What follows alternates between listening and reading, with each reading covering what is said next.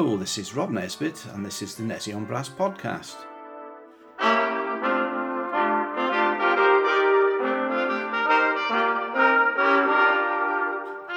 In this first edition, Nigel Seaman talks to Rodney Newton about his long and varied career. Before I hand you over, I'd like to tell you about the format of the podcast. Each guest will have a brass band or brass connection and will come from all walks of brass life. So if you fancy appearing on the show, or would like to do a blog interview, please email us via the contact page on the nezzyonbrass.com website. I'd like to take the opportunity to thank Nigel Seaman for offering to do some of the interviews. As an ex-BBC host of over 30 years, conductor, player, adjudicator and brass tutor, I have been extremely lucky. He has the marvellous skill of getting the best out of our guests with his wealth of experience and talent behind the microphone. I'd also like to thank Andrew Jones of AndrewJonesMusic.com, who plays all parts in the multi-track intro and outro music for the podcast. And a special thanks to Mike Linsky, who gave kind permission to use his arrangement of this Gershwin classic. So, enough of me, here's Nigel with our first guest.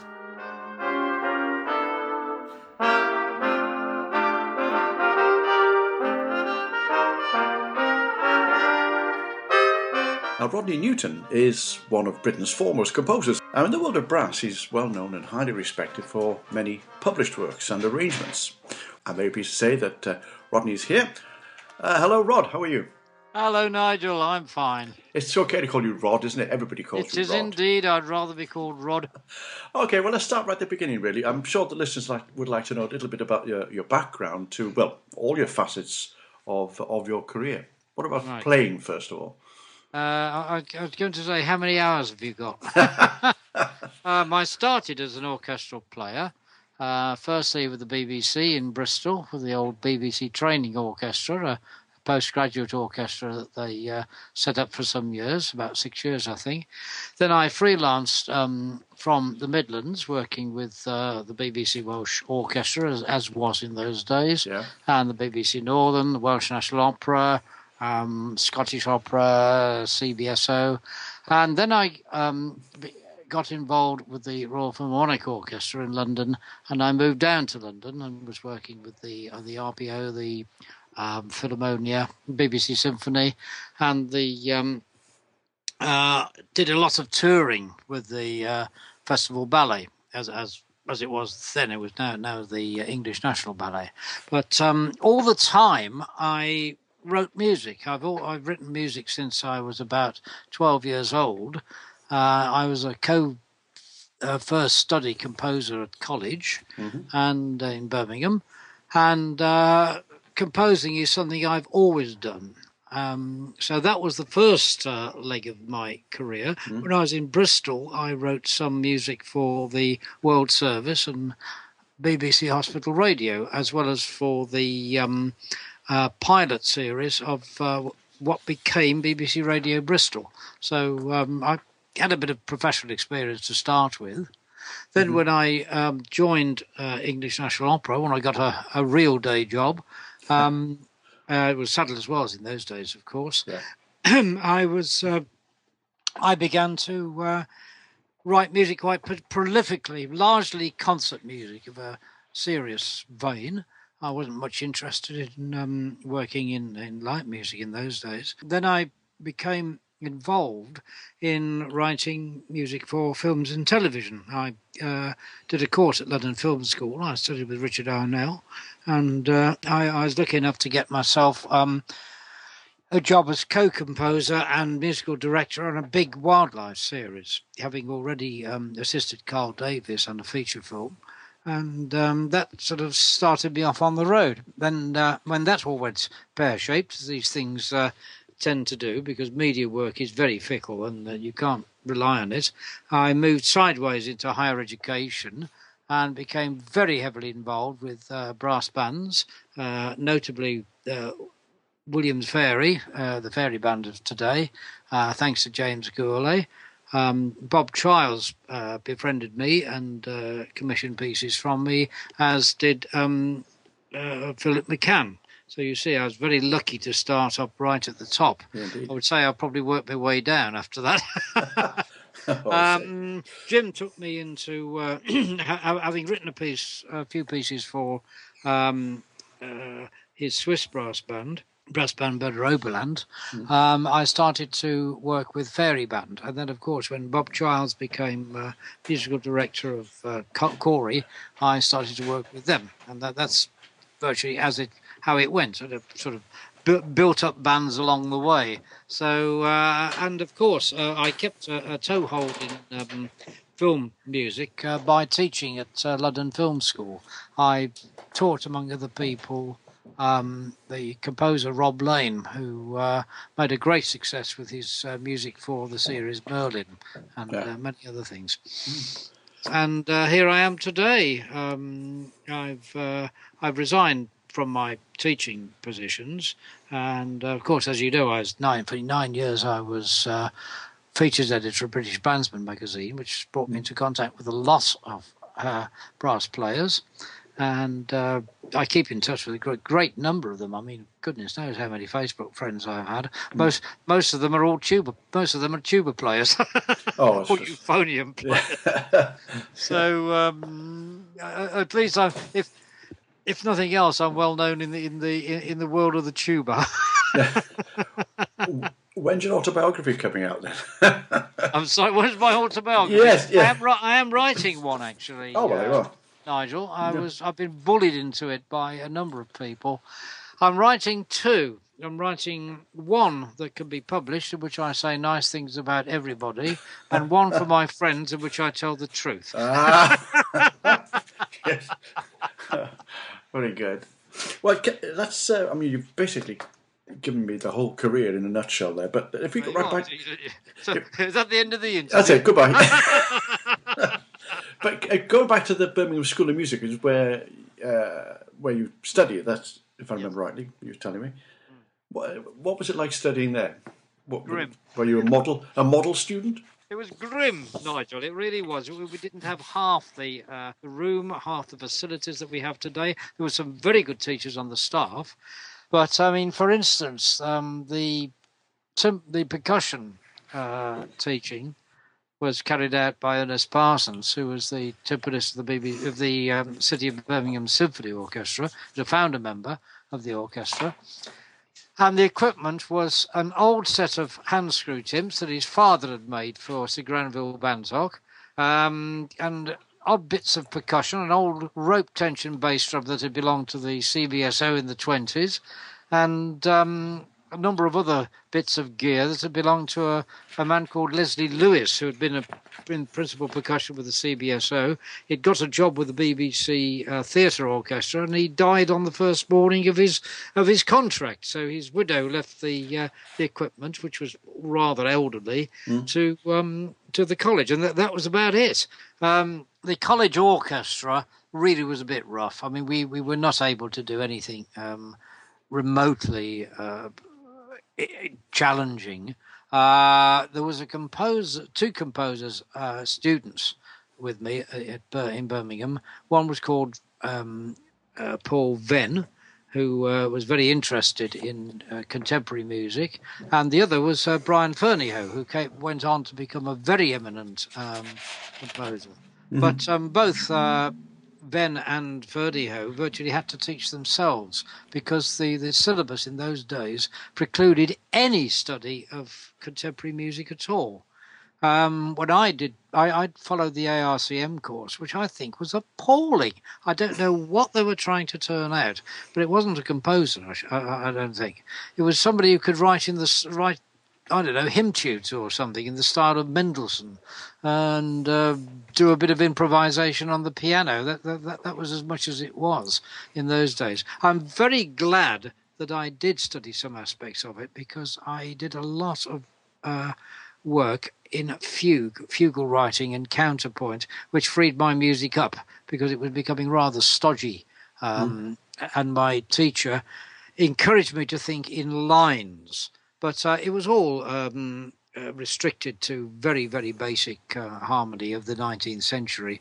And I think the only time I wrote in any other style was if I wrote for myself any free music, which I taught myself, or I a little bit came up in the exam, the ARCM exam, where I had to set a stanza of poetry, and I defiantly set it, gave it a modal setting. It sounded rather like Vaughan Williams. And the examiner liked that. And I have a feeling that the examiner in those days may have been Herbert Howells, and he would have responded to that. He made a very nice comment. But the comments on the rest of my my exam were not particularly favourable, and I failed the keyboard harmony section, mainly because I've always been a lousy keyboard player. I can't play anything now because I've got having had a stroke, I can't play my right arm properly. But in those days, I was always a lousy keyboard player, and the college had messed my course up by not giving me the 3 years of keyboard harmony studies I should have had. So I went into the exam completely unprepared.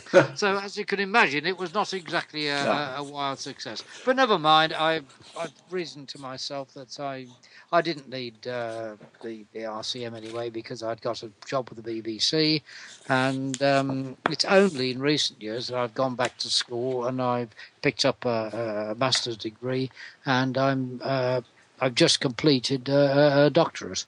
It's important to state that these colleges are now a lot better organised, aren't they? The colleges nowadays are unbelievable. I mean, I feel like I do feel very envious of them, because I wish I could go back to college myself, because I could learn so much more.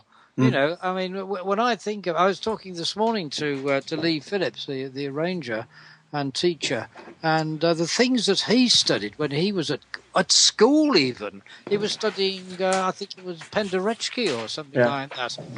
I mean, you know, that would be unbelievable to study anybody contemporary. Yeah. We did have occasionally at college, Gordon Cross came in to talk about a new piece of his once, but that was about the only contact we had with any contemporary composer, other than the fact that I took part in a performance of Aeschylus's Agamemnon at Birmingham University with music by Jean Joubert, who was a lecturer at the university in those days. And that was my only connection with contemporary music. The rest you had to glean by going to the CBSO concerts, buying records and listening to the radio, and virtually teaching yourself, which is what Brian Ferneyhough had to do. What about those 11 years that you spent in the orchestra of what was Sadler's Wells in those days? Of course, you mentioned about the English National Opera. How do you get into a percussion section of the orchestra? With difficulty. Well, it was rather different in those days. I was invited to join. Really? Normally you audition, and these days they make you sometimes audition behind a screen, and then you get a short list up from that, so then people are given trials, and the guy who did the best trial gets the job. That wasn't quite the way it was done in those days. In the London orchestras particularly, if the section wanted a particular player, they were privately approached. Are you interested in this job? Wow. Then you went up to have an interview with the orchestral manager. And in my case, it was old Charles Coverman, dear old Charlie. Somebody looked at his book of extras. He had 3 cellists on it, and they were all dead. And old Charlie, he talked to me it was the easiest interview. I didn't play a note because the principal player had already worked with me. He knew exactly what I was like. Everybody knew me down there. They knew who I was and what I'd done. Some of them had worked with me with the training orchestra in Bristol and in other orchestras. So I was a known quantity. The job had come up, and I was privately approached. Are you interested in the sub-principal job at Sadler's Wells? And I said, yes. Yes, like a shot. Give me a nanosecond to think about it, yeah. Yeah, and then old Charlie gave me well, I don't think it was an interview. He said, right, Mr. Newton, let's see what you've done. You'll be Welsh National Opera and Scottish Opera. I'd forgotten there were any other opera companies. So, well, I suppose all I need to ask you is when you can start. And the interview was in I think it was in November, and my contract was dated 31st of December. Wow. 1973. So 3rd of January 74, I did my first rehearsal with Sadler's Wells as sub-principal percussion. I progressed to become co-principal percussion and then principal timpanist over those over those 11 years. Yeah. I learnt an immense amount from as a composer. Of course, obviously, I'd worked with all the other London orchestras at the time. Particularly interesting was the work I did with the BBC, because Pierre Boulez was principal conductor then. Lots of crash band wallop in those days then. Oh, yes, that's the Newton computer himself, you know. And I got to play Stockhausen's Gruppen under his direction, and two other conductors as well. I got to play all sorts of things. I did on Chimps, I remember doing the first broadcast of Paul Patterson's Trumpet Concerto with John Wilbraham as soloist and Elgar Howarth as conductor. This was the first time I'd met either of them. And that led to a lifelong friendship with all of them, all three gentlemen, till dear old Jumbo died. And I'm still friendly with Gary Howarth, of course. Yeah. And, of course, as a composer, I learnt an immense amount. Learning music from the inside of the orchestra. You'll know this yourself. It's the best way to learn a piece is by playing it and learning it, how it's, watching it put together in rehearsal and so on, and seeing the orchestration happen before your very eyes. I learnt an enormous amount about that. More importantly, not about what you can do, but what you shouldn't do. Yes. A wind player I wish more composers took heed of that, really, because sometimes the demands are really... I mean, a wind player or a string player would say, "Cool, that's jolly difficult, that page. Look at that. You know, you don't ever write like that, will you?" You know, and you learn a lot that way. And I also was privileged to work with a number of leading composers on a one-to-one basis: Harrison Birtwistle, Gordon Cross, Giorgi Ligeti, and marvellous Sir Michael Tippett, whose Fourth Symphony I played with the LSO under his direction.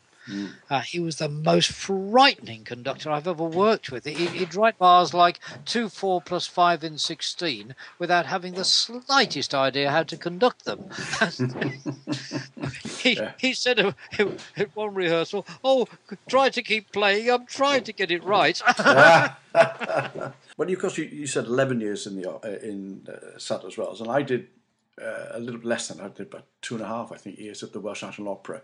And I certainly know from my time there that things opera-wise can probably go more wrong than they do in ordinary concerts. And here on Nezzy on Brass, we do occasionally ask the guests to give us a couple of instances of things which have gone disastrously wrong. Yes, I can give you, again, how many hours have you got? Exactly. I mean loads of things. I remember the biggest problem with an opera job or a ballet job is the fact that you get to know the repertory pieces very, very well.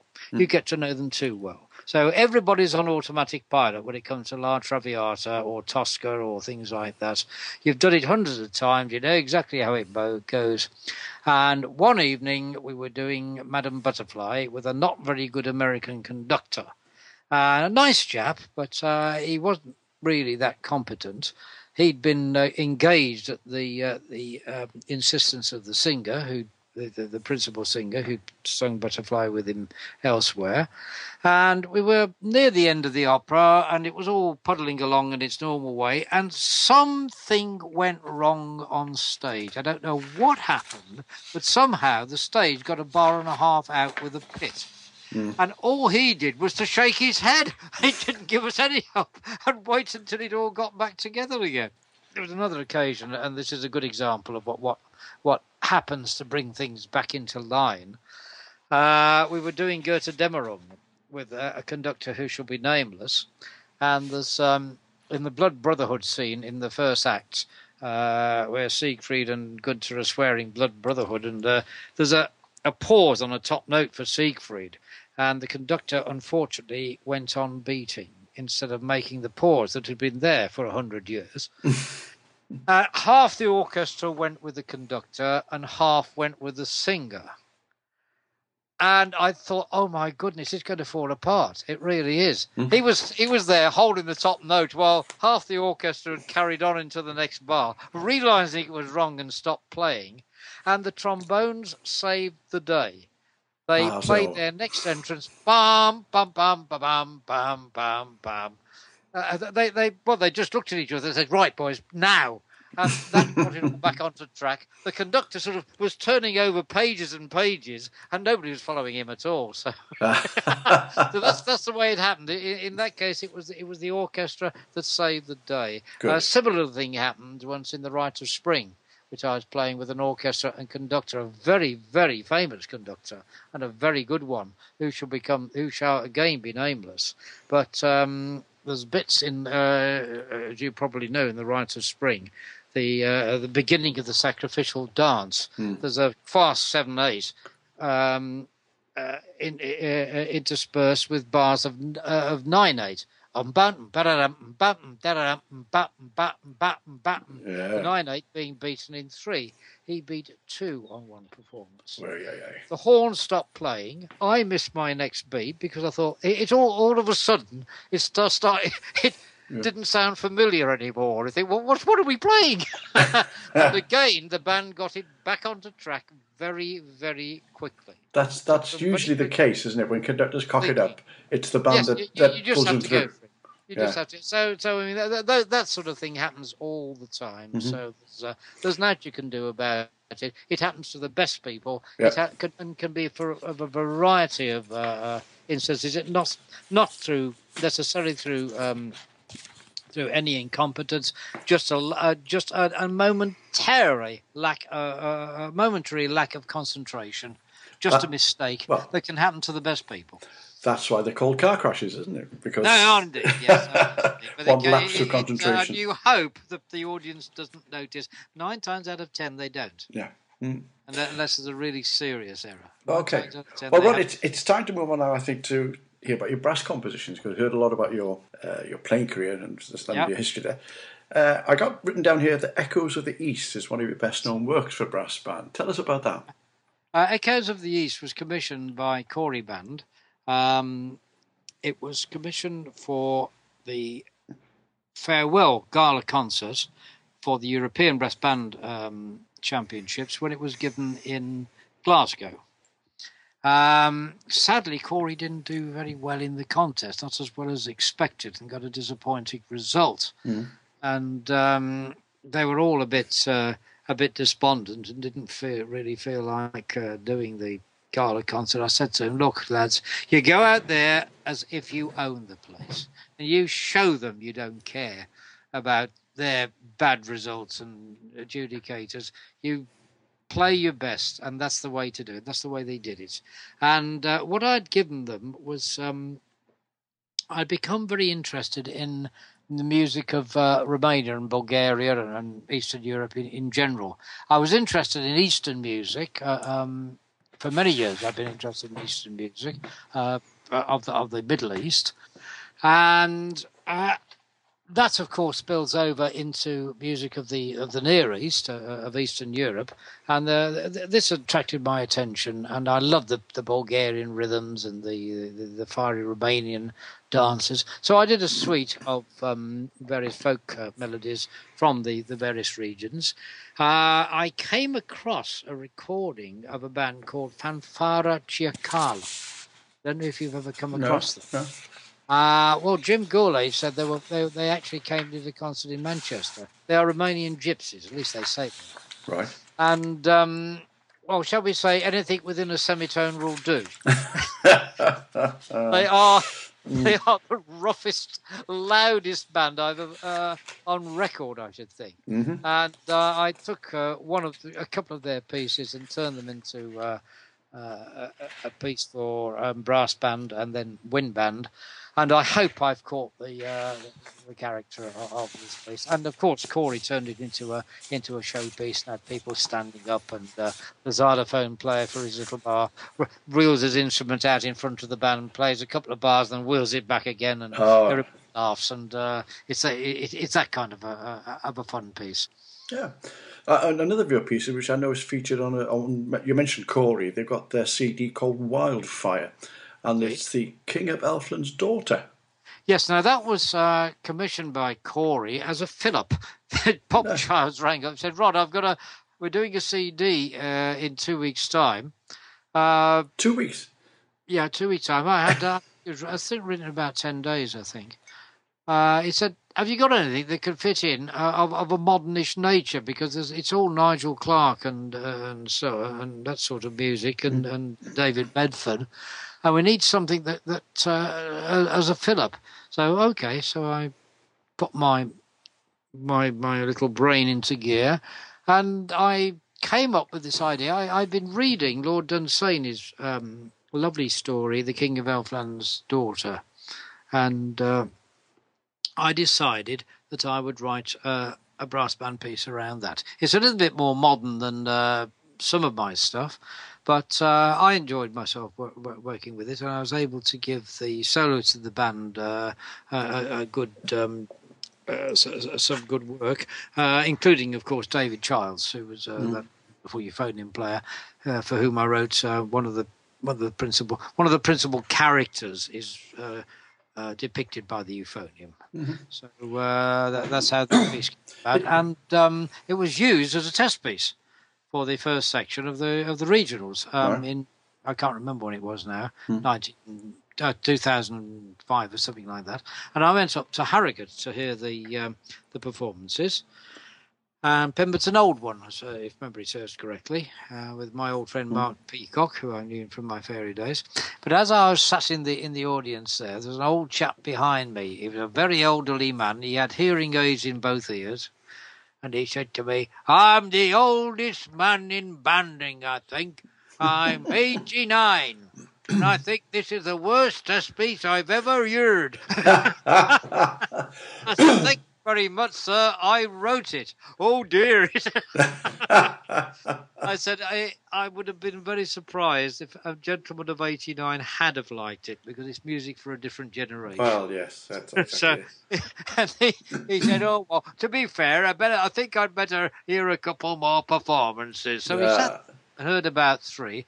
And in the middle of the third performance, during one of the quietest passages, because remember he was deaf in both ears, he said in quite a loud voice, "It's not so bad when you've heard it a few times, is it?"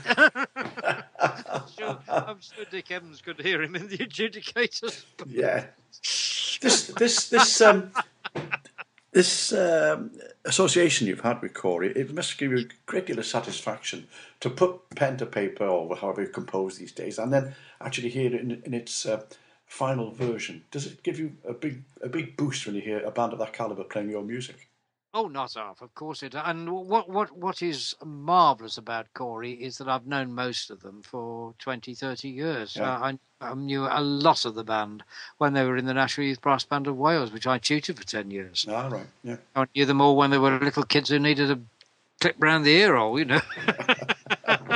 That's interesting. Well, I mean, some marvellous players came out of that band, you know. I mean, Gareth Small, who's principal trumpet for the Halley. Yeah, wonderful Owen Farr. David Charles himself played with them. So we've had some great performers there, and some great bass players. Yeah, have come out of the old National Youth Brass Band of Wales. And thanks to the imaginative programming of Eddie Gregson and people that followed him, like we had Howard Snell, Jim Watson, and of course Bob Childs. Those youngsters form the basis of the wonderful brass band movement of Wales that we have today, which I think is probably healthier than most regions of Britain or Scotland, of England or Scotland. Yeah, it's a phenomenon, really, isn't it? I think a lot of people put that down to the work that the College of Music is doing in Cardiff as well. Well, I think it's more than that. I think it's more than that. Actually, I have to retract some of that, because I'm going to get Scottish and English friends berating me, saying we've got good bands as well, and they jolly well have. Indeed. But I think what is marvellous about that is the work that Keith Griffin did with the Welsh Amateur Music Federation, that supported all the brass bands, the youth bands, and so on. And WAMF, as we call it, is a marvellous organisation, and it's thanks to him that you've got these marvellous ensembles in Gwent and so on that have really flourished and have produced these wonderful bands like Tredegar and Cory. It's Worth noting that on more than one occasion in national contests, the first and second bands have both been Welsh. Mm. But it is filtering down as well. I mean, first section national champions are Welsh. Well, I hope it is. You know, and it's certainly the students at the music college, I think all but one of the brass band course students are playing in brass bands in South Wales in some, well, even down to the lower sections, if you see what I mean. You know, they're really filtered right through the section, which is great. Yeah, very, very, very, very true. That's very good. I have to apologise to friends, as I say, in other parts of the country, but I have more to do with the educational scene in Wales than I've had to do with Scotland or... Well, that's all right, bro. That's all right. It is the topic of conversation anyway at the moment, isn't it, in the band press about the success that seems to be coming Wales's way at the moment. Indeed, you're doing something right. It's all down to teaching, of course, and you taught at the... Where was it? The Royal Academy, the London College, London Film School? I taught for 22 years at London Film School. I was music consultant for 21 years. I was the head of the music department. The music department was me. And I had help from Wilfred Joseph until he died. And then a gentleman called Amit Sen was my... second in command, and he now runs the course there now. I taught at the... I was a guest lecturer at the Royal Academy in film music composition, and I taught a master's degree course in film music at London College of Music, as well as undergraduate studies as well. So I've had a fair crack of the whip. And, of course, in my earlier years, I taught in a considerable number of schools around London and other parts of the country. And, of course, I tutored on Welsh on the Welsh band courses. So what sort of... I'm a pretty experienced teacher. Yeah. So what sort of legacy have you left behind? And have you got feedback from students? Have they gone on to successful careers as well, some of them? Some of my composer students, I taught Rob Lane, who was a protege of mine. I taught his colleague on Merlin, Rohan Stevenson. I taught at film students, film director students that went under my tutelage, included Duncan Jones, David Bowie's son, who made that wonderful film Moon and Source Code, two marvellous feature films. I taught the sons of Joan Collins, though she didn't turn up to any of her son's screenings, much to his relief, and the great conductor Sergiu Celibidache. His son Serge studied with us. So... there were interesting clutch of students, and many of them went on to do some interesting work.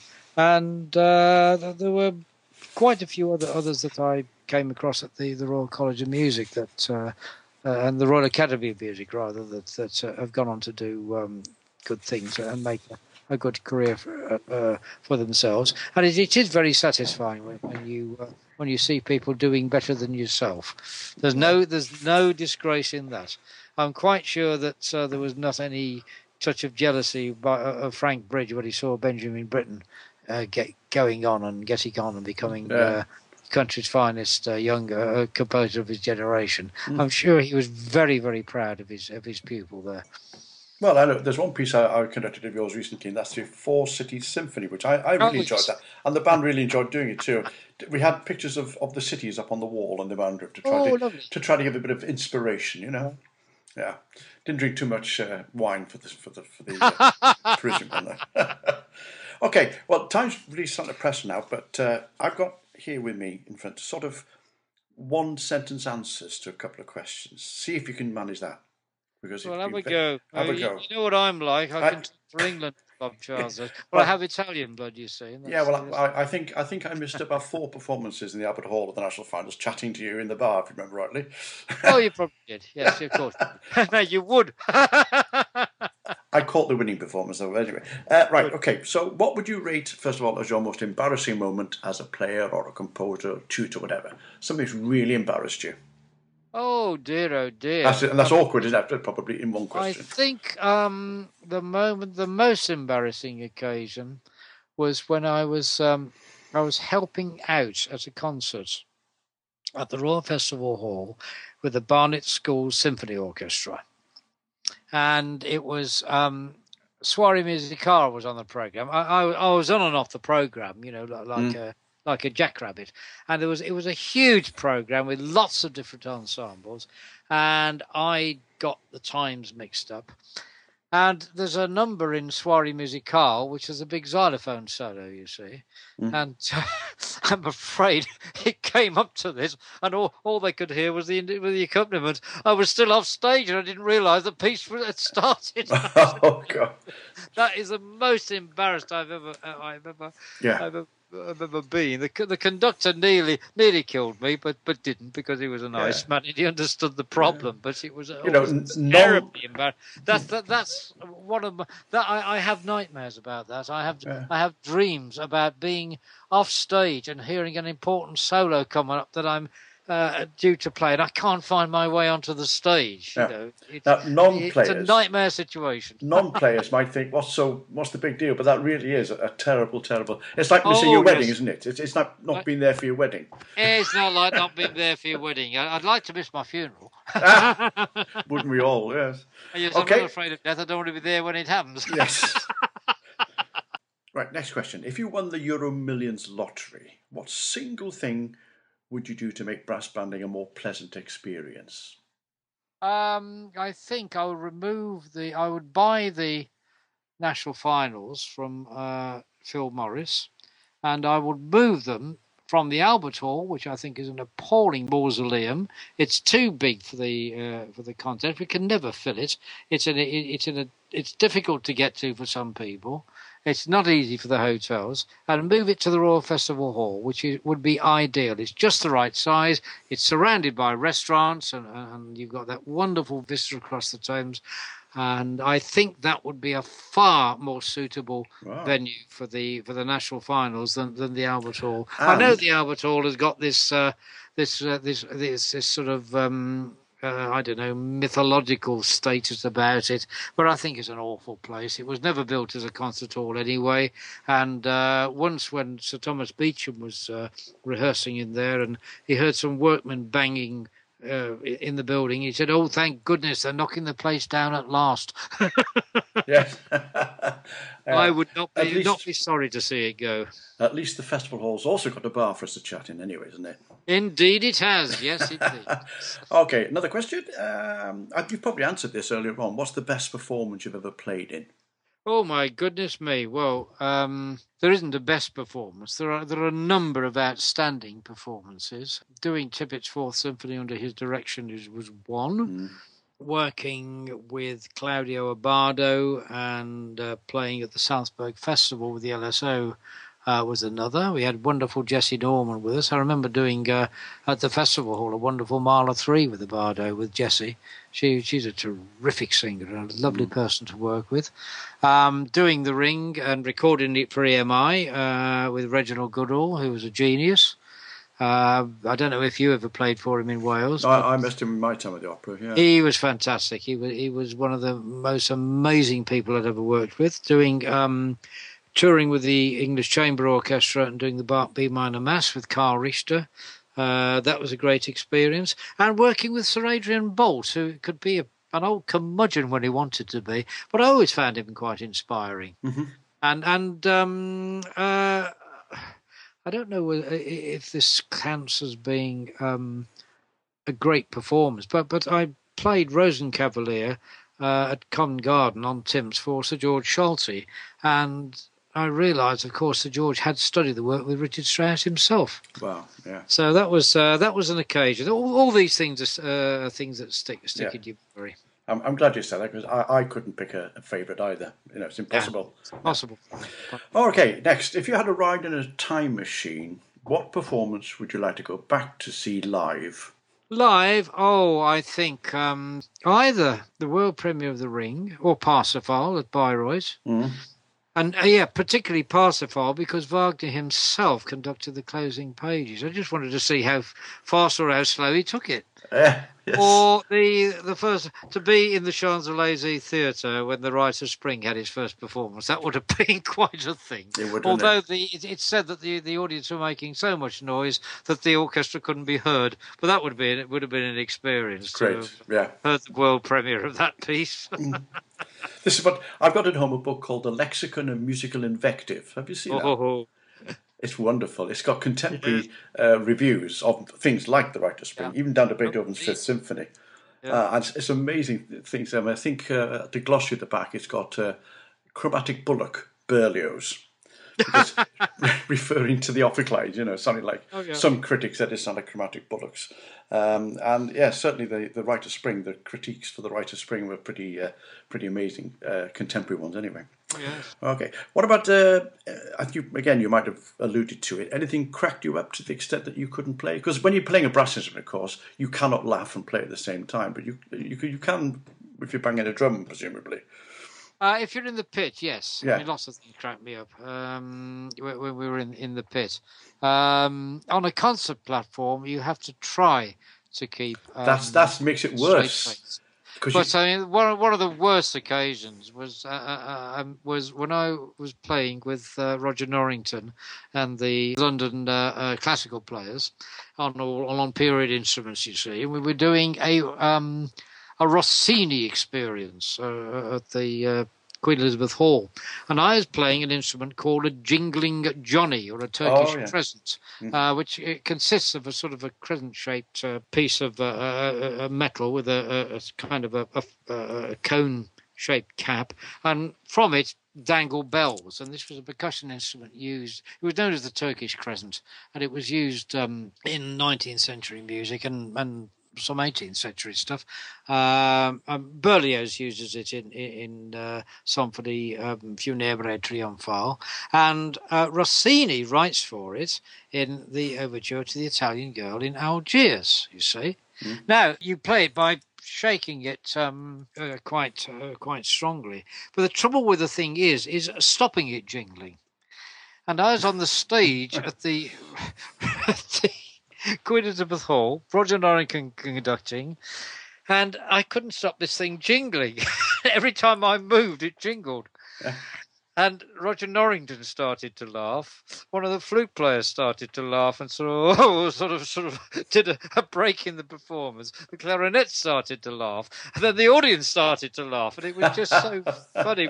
We got through the piece somehow, but every time I put the thing down, it went jingle, jingle, jingle, jingle, jingle, jingle. Stop it! That was, I think, a moment where I nearly lost it. Yeah, good for you. Yeah. It's all in good fun, and everybody enjoyed themselves. Good. Okay, and finally now, if you had another ride in that time machine we talked about, and you could go back and meet yourself right at the beginning of your musical career, what single piece of advice would you give to yourself? Oh, goodness me. I mean, hindsight is 20/20 vision, isn't it, Nigel? Yes. I don't know if I'd say to myself, don't. I'd say to myself, if I could go back to my days in the training orchestra in Bristol, when I got involved with other areas of broadcasting, like the radio, and I knew some television producers, to try and get myself more involved with that then. I came into films and television too late, at the wrong time. It was all closing down. I'm not an electronics composer. I'm a live instrument composer, and the order of the day was electronic music in those days. The BBC was busy firing off all the producers I was working with. And then Thames Television closed, and it was all, a lot of the film work was going abroad anyway. So it was all getting very, very difficult, and I didn't survive because I hadn't been in it long enough. If I'd have got into it earlier, I think I would have stood a much better chance, because those that did survive were people who were already established, like Debbie Wiseman and Nigel Hess and so on, people like that. Yeah. They were already well established when I came into the game. So it's just a case of bad timing. Yeah. So I would advise myself to get into that side of it, you know, at a very much earlier stage. Probably we would be having this conversation on Skype with me in Los Angeles. Yeah, in a nice home with a swimming pool in Bel Air or something, like my friend Bruce Broughton. Yeah. But from what you've said all through the interview, I don't think you regret much of it at all, do you, really? Oh, no, I do it all again. Yeah, exactly. I'll do it all again. Yeah. Well, it's been a really fascinating insight into your life, your career, a very long career, and a very, let's admit it, a very varied one as well. Goodness me. And I never knew you'd done quite so much as you'd done. You know, we all knew you as a tuba player. We all know you for the capriccio that gets played very, very often. But it's to hear all about the background has been fascinating. And Rodney Newton, I just want to say thank you very much indeed for joining us on Nezzy on Brass. Thanks very much, Rod. My pleasure. Please tune in next time for the second podcast where Nigel Seaman interviews Andrew Jones. Andrew has made a career out of brass for over 40 years as a player, conductor and brass tutor. Don't forget, if you would like to appear in the show or would like to do a blog interview, please email us via the contact page on the nezzyonbrass.com website. This is open to players and ex-players, conductors, composers, adjudicators, or any brass-related businesses. In fact, anyone with a brass band or brass connection. So, thank you for listening and catch you on the next podcast.